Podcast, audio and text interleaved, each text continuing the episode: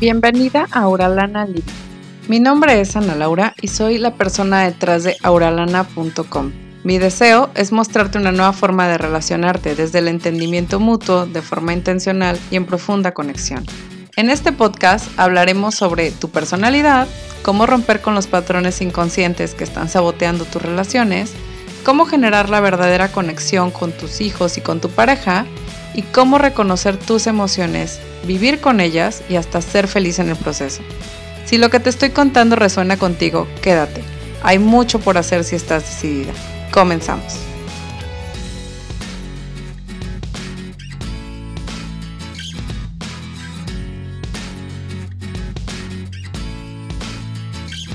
Bienvenida a un episodio más de Auralana Living. El día de hoy vamos a hablar sobre ¿Estás saboteando tu relación? ¿Has notado ciertos comportamientos en ti que de repente dices, mm, esto creo que no está favoreciendo a que, a que estemos bien? O de plano vives en la inconsciencia y dices, no, yo todo lo que hago es para que estemos juntos y para que todo esté padrísimo. Hay cosas que inconscientemente vamos haciendo o parte de la rutina que nos van destiñendo la relación y todos tenemos ese tipo de cosas, todos hacemos este tipo de cosas, todos olvidamos de repente cosas en nuestra relación, todos de repente dejamos de nutrir nuestra relación. Hay periodos en los que les prestamos mucho menos atención a nuestra pareja. En este episodio quiero abordar como cuáles son esas cosas que haces en tu día a día y que no sabes pero están saboteando tu relación. Esas cosas no son tan evidentes y sin embargo poco a poco resultan en una separación. Las relaciones no se acaban por un momento. Las relaciones se acaban por el efecto compuesto de nuestras acciones repetidas en la cotidianidad. Si no has escuchado el episodio sobre el efecto compuesto, regrésate a ese episodio, así se llama tal cual el efecto compuesto en nuestras relaciones, y escúchalo porque está increíble en el aspecto de que no nos vamos dando cuenta como las cosas en el día a día es donde se construyen o se destruyen. Ahora te voy a dejar con unos puntos que me parecieron súper importantes para que tomemos en cuenta y para que dejemos de sabotear nuestras relaciones. El primer punto es la falta de presencia. Sin importar si estamos hablando de una relación romántica o si estamos hablando de la relación con tu familia o la relación con tus hijos, no importa qué relación sea, Mientras hay humanos implicados, mientras hay humanos implicados, si nosotros estamos hablando de una relación, es súper importante nuestra presencia. Nuestra presencia plena puede ser físicamente o virtualmente con la otra persona, una videollamada, mensajes escritos, todo esto implica presencia, pedacitos de tu atención. Ahora, si tú lo que estás haciendo es tener una conversación con alguien, estar todo el tiempo volteando a ver tu teléfono, básicamente el mensaje ahí es, no me interesa tanto lo que está pasando en este momento o lo que me estás diciendo, que tengo que buscarme algo que calme mi ansiedad allá afuera. Entonces, súper importante que tengamos en cuenta eso. Lo hacemos muchísimo con los niños y lo hacemos cada vez más con nuestras parejas, con personas adultas. Entonces, de verdad súper importante que regalemos esto, que regalemos presencia, el estar con todos nuestros sentidos, poniendo la atención a la otra persona, esperando su respuesta, escuchando esta respuesta con presencia plena y después decir lo que nosotros pensamos o decimos desde la presencia plena. Presencia plena se puede tener incluso sin palabras. Una de las cosas que más me gusta hacer de repente es meditar junto con mi esposo. Y digo, no se trata de que estemos uno ahí, ahí agarraditos de la mano ni nada, sino que son momentos de presencia plena. Son momentos en los que nosotros estamos ahí en el momento presente, por incómodo que pueda ser, por cómodo que pueda ser, por contentos que estemos, por tristes que estemos, estamos ahí con todo. Entonces es súper importante. Cuando la relación, por la razón que sea, no se genera esta presencia plena, la relación, al igual que con las plantas, al igual que con los animales, al igual que todo lo que no se le dedica tiempo y esfuerzo, se va secando. La relación de verdad necesita nutrirse de nuestra presencia y cada vez es más difícil en un mundo lleno de distracciones. pero sí es muy importante que regales tu presencia plena, sobre todo a las personas que tienes a tu alrededor. Ok, el segundo punto es evadir el conflicto. Cuando se trata de confrontación, habemos muchas personalidades que preferimos darle la vuelta para evadir el problema, darle la vuelta al conflicto, al menos de momento no tocar el tema, pensamos que lo vamos a arreglar más tarde, que no es gran cosa, que podemos hablarlo después. Nos podemos poner mil excusas para no hablar de cierto tema y no tener que confrontar en ese momento, no tener que llegar a un acuerdo en ese momento o simplemente estar de acuerdo en que no tenemos un acuerdo, ¿no? Pero realmente evadir el conflicto es otro cáncer en las relaciones. Si después significa realmente nunca, entonces estás ahorrándote un momentito desagradable que luego se va a convertir en una serie de reclamos, en agresiones pasivas, en historias de victimización y de victimarios. ¿Saben qué pasa? Una de las cosas que yo me empecé a dar cuenta cuando yo tenía este tipo de problemas, y digo, todavía a la fecha de repente evado el conflicto porque es una tendencia natural en mi personalidad y probablemente también en la tuya. Entonces, si tú sabes que tú eres de esas personas que van en el conflicto, que no quieren pelear de momento, que de verdad prefieren hacerlo en otro momento porque dicen, no quiero ahorita contestarle, no quiero en este instante complicarme con estas cosas o prefiero no hacer el drama, lo que empieza a pasar es que empezamos a, crear temas vetados en nuestras relaciones. Temas vetados, temas tabú, temas que no se pueden hablar. No vamos a hablar sobre visitar a tu mamá porque es una fibra sensible. Así me dice mi marido. Ya vi que es una fibra sensible para ti. Entonces, básicamente, cuando todo de repente son fibras sensibles, cuando todo, todo, todo, con tal de no confrontar, se vuelven temas tabús que no puedes tocar, es que esto no lo menciono porque él se enoja, es que esto no lo menciono porque ella se pone así, de verdad estamos evitando el conflicto de forma momentánea y condenando nuestra relación, porque no hay forma de que lleguemos al entendimiento por darle la vuelta al conflicto. Aguas, no me refiero aquí a reaccionar. No me refiero aquí a reaccionar así de ahorita que estoy súper enojado, en este instante que casi le quiero dar un golpe, voy a ponerle un alto y da, da, da. O le voy a poner la gritoniza de su vida. No, no me refiero a este tipo de reacciones agresivas y demás. A lo que me refiero realmente es a que si tú sabes que tienes pendiente un tema con tu pareja, date el tiempo de arreglarlo, date el tiempo de hablarlo o piensa muy bien en cuáles son los objetivos que tú tienes con esa discusión que quieres tener y enfócate en eso. No te enfoques en el es que tú antes hiciste, es que desde ahora que haces tal cosa. No te enfoques en momentos pasados. Enfócate en el presente, en el asunto que quieres tratar y de cómo quieres que se resuelva. Probablemente no se resuelva exactamente como tú lo habías pensado, pero si tienes un objetivo para la discusión, entonces es muy diferente cómo se desenvuelve la discusión sin meter tanta emocionalidad de por medio, sin que esta persona apriete todos nuestros gatillos y que nosotros nos sentamos como si no tuviéramos ningún tipo de contención súper importante sí tratar los temas, no hacerlo en el momento en el que la emoción te está ganando, pero sí tratarlos en algún punto. Porque si no, de verdad, la emoción regresa con más fuerza, con más enojo, con más sed de venganza, con más rencor. Entonces, todas las relaciones tienen conflicto. Nada más es cuestión de saber manejar ese conflicto. Otra parte importante que me gustaría mencionarte son los coqueteos casuales. Si estás pensando que son súper inofensivos, eso de coquetear con alguien en la oficina, eso de em, coquetear con X persona que hace esto, si estás pensando eso, piénsalo dos veces.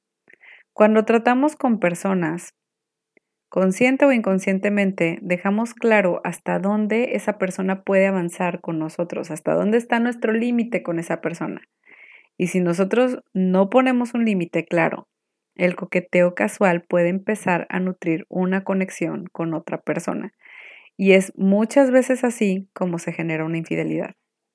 Si tú estás procurando muchísimo a otra persona y dices, mira, qué súper agradable se siente recibir el halago, qué súper agradable se siente que te estén diciendo que eres el mejor o la mejor, qué padre recibir regalos, atenciones, mm, frases padres de esta otra persona. Y está súper bien.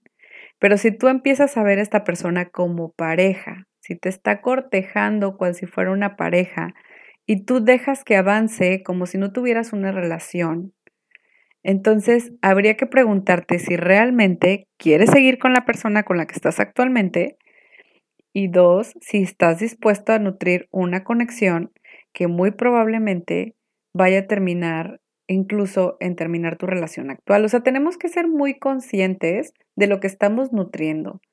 Cuando nutrimos una conexión con otra persona, cuando empezamos a pasar del coqueteo al quiero conocerte, quiero verte como realmente eres y demás, mucha gente alega que hay una desconexión. Por ejemplo, no, es que esta, esta persona realmente no es importante para mí o a mí me parece súper hueca, pero contigo sí tengo algo profundo. De verdad, piensa conscientemente en eso que te estás diciendo, porque la realidad es que ahí más bien el mensaje es pues que la persona con la que estás no es lo suficientemente buena, que la persona con la que estás no es alguien que tú quieras realmente para estar. Vamos, si estás en una relación a largo plazo y empiezas con estos comportamientos aparentemente inofensivos, de repente te puedes encontrar con que tu emocionalidad y tus pensamientos se van a la comparación, pero no es una comparación justa. No es una comparación justa porque regularmente en tu relación tú ya puedes tener cierto grado de conflicto, ya hay cierto grado de confianza, ya hay cierto grado de desacuerdos y lo estás comparando con una idealización momentánea que tienes en ese momento. En el coqueteo, por una parte, puede mostrar nuestro lado más, más seductor, nuestro lado más agradable, mientras que nuestra relación no está en esa etapa. Entonces, cuando contrastas ambas experiencias, nuestra pareja resulta en desventaja. Nuestra pareja puede parecernos monótona, aburrida, como que podríamos tener una mejor. Es una comparación de verdad injusta. Entonces, realmente te pido que cheques hasta dónde este tipo de coqueteos casuales, y lo digo entre comillas, casuales, puede estar alentando cosas que después terminen en terminar tu relación de pareja. Y sobre todo, piénsatela, digo, sobre todo cuando estás afectando a muchas personas, estás vas a afectar la autoestima de la otra persona, vas a afectar eh, tus hijos, un montón de cosas, ¿no? En caso de que tengas hijos, las familias, todo esto se afecta y todo por no poner el límite cuando tenemos que ponerlo. Otro asesino de relaciones, y lo digo así porque es terrible y sin embargo lo hacemos más de lo que deberíamos, es tener siempre la razón. Lo que no daríamos por demostrar que nuestra perspectiva es la única, la real, la verdadera. Lo que no daríamos por tener la razón. Sin embargo, esto no deja de ser, tu opinión no deja de ser tu opinión y una simple forma de ver las cosas. No la hace la única forma de ver las cosas. Independientemente del argumento, luchar por tener la razón es algo que nos alimenta el ego muchísimo, pero que hiere nuestras relaciones. A veces me pongo a pensar en las peores discusiones que yo he tenido con personas y me pongo a pensar en cuál era el objetivo real de tener esa discusión. Y luego me doy cuenta que lo importante era ganar la discusión o tener la razón tener la validación de que yo tenía la razón todo el tiempo. Es de verdad algo que nos puede pasar y que yo te pediría que reflexiones, reflexiones cuál es el objetivo de tener, cuando estás teniendo una discusión fuertísima, cuando tú estás queriendo demostrar un punto, cuál es el verdadero objetivo de esa discusión que tú estás teniendo. Si simplemente es ganar o tener la razón, no está padre, no está alimentando nada que realmente te vaya a servir. El siguiente punto es no decir que no.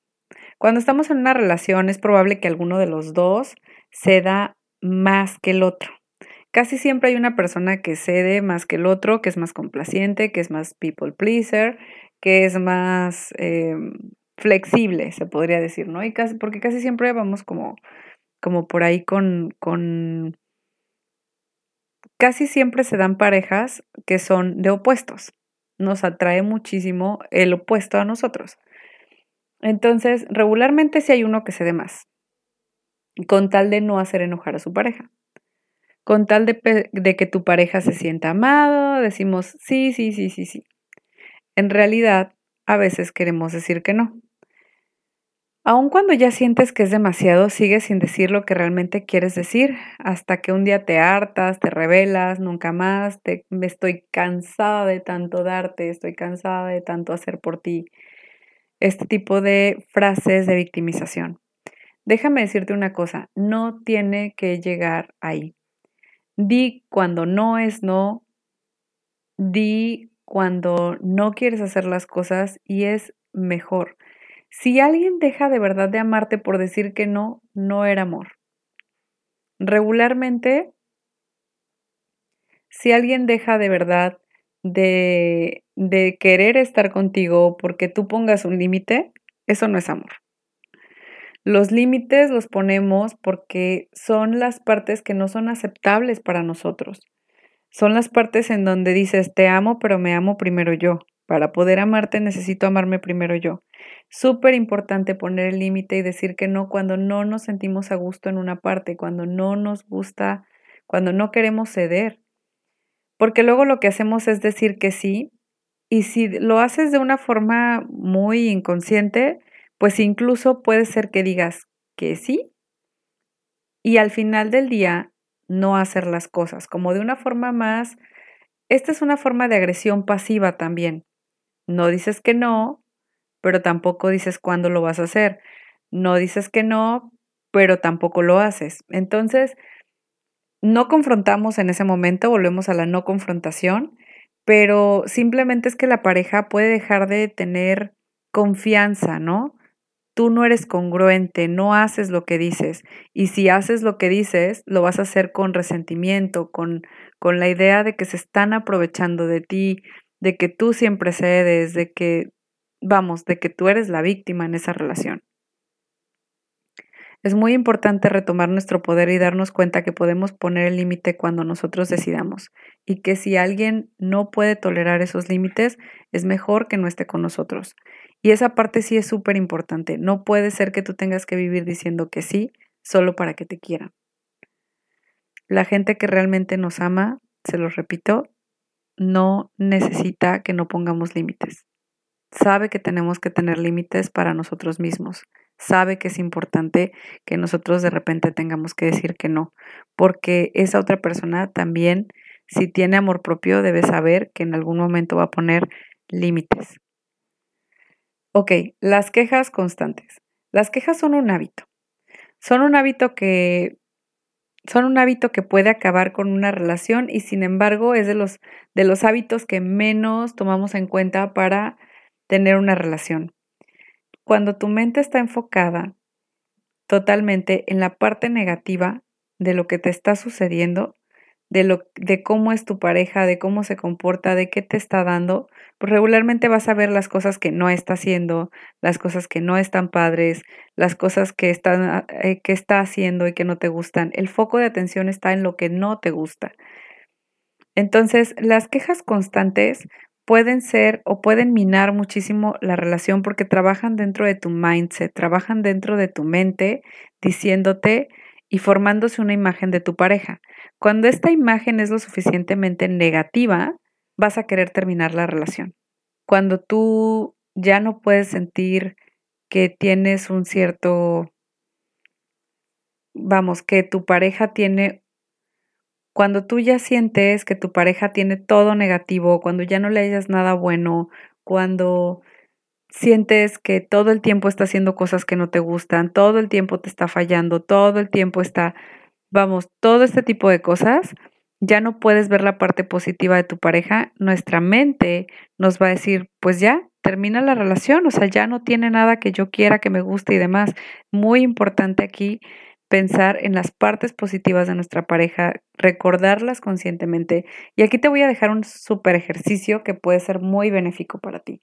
Es uno de los ejercicios que vienen en Transforma tu relación en 60 días y básicamente vas a encontrar tres cosas positivas de tu pareja todos los días por un periodo de 30 días. Tres cosas positivas, todas cosas diferentes pero tres cosas que aprecies de tu pareja durante 30 días. Escríbelas en un cuadernito, en un diario, nadie, nadie, las tiene que ver. Si quieres en algún momento, como son cosas positivas, se las puedes mostrar a tu pareja, pero escribe tres cosas sobre esa persona con la que estás actualmente que sean positivas. Tenemos todos muchísimas más características positivas de las que luego nos damos cuenta entre nosotros. Entonces, súper importante que hagas este ejercicio para que te des cuenta cómo de repente tu mentalidad cambia cuando tú empiezas a ver a las personas de una forma totalmente diferente, de una forma más consciente y haces consciente que cuando tú empiezas a ver a las personas de una forma más clara, con sus, con sus cualidades positivas y negativas, pero tu cerebro tiende a enfocarse en lo negativo porque es nuestra forma para sobrevivir. Si nos enfocamos en lo negativo, no vamos a tener que volver a pasar por momentos desagradables, al menos así es en la lógica de la mente. Entonces, cuando tú empiezas a hacer este ejercicio activamente, pues lo que estás haciendo es de alguna forma enseñarle nuevas conexiones neuronales a tu cerebro donde se va a tratar de enfocar en la parte positiva de tu pareja, en la parte positiva de la persona con la que estás y de esta forma tu mentalidad de queja constante no va a influir sobre terminar tu relación, pero es súper importante que lo hagamos y de verdad disminuye muchísimo el grado de quejas que tú tienes de tu pareja, porque ahora tienes algo más en que enfocarte, en la parte positiva de estar con esta persona. Estos son los puntos que yo te quería mostrar de estos asesinos de relaciones, de esto que sabotea nuestras relaciones. Ahora, para continuar con esta conversación, te quiero preguntar, ¿qué es lo que tú descubriste o qué es lo que te llevas de este episodio? ¿Qué es lo que tú en tu día a día puedes identificar que está afectando tu relación en este momento? Para continuar con esta conversación, te voy a pedir que vayas a www.auralana.com barra EP12 y me dejes ahí tus comentarios. Déjame ahí las cosas que fuiste descubriendo en este episodio y las cosas que quieres modificar para que tu relación de pareja no termine, para que tu relación de pareja sea realmente duradera y puedas hacer una relación a largo plazo realmente satisfactoria. Y puedas hacer una relación a largo plazo realmente satisfactoria. Te agradezco mucho por escucharme y hasta pronto. Gracias por escuchar y te voy a pedir que si este episodio te gustó, lo compartas y nos dejes una valoración positiva en iTunes. No sabes cómo, me ayuda. Además, si quieres recursos gratuitos, están en mi blog auralana.com gratis. Esa es la página donde puedes encontrarte todos los recursos gratuitos que tengo a tu disposición. En el día a día me puedes encontrar en arroba auralana, donde te comparto allí como un poquito más de cómo es realmente vivir esta vida de conciencia y pues otras cosas que son como más personales. Y una vez más te quiero agradecer por ser parte. Hasta pronto.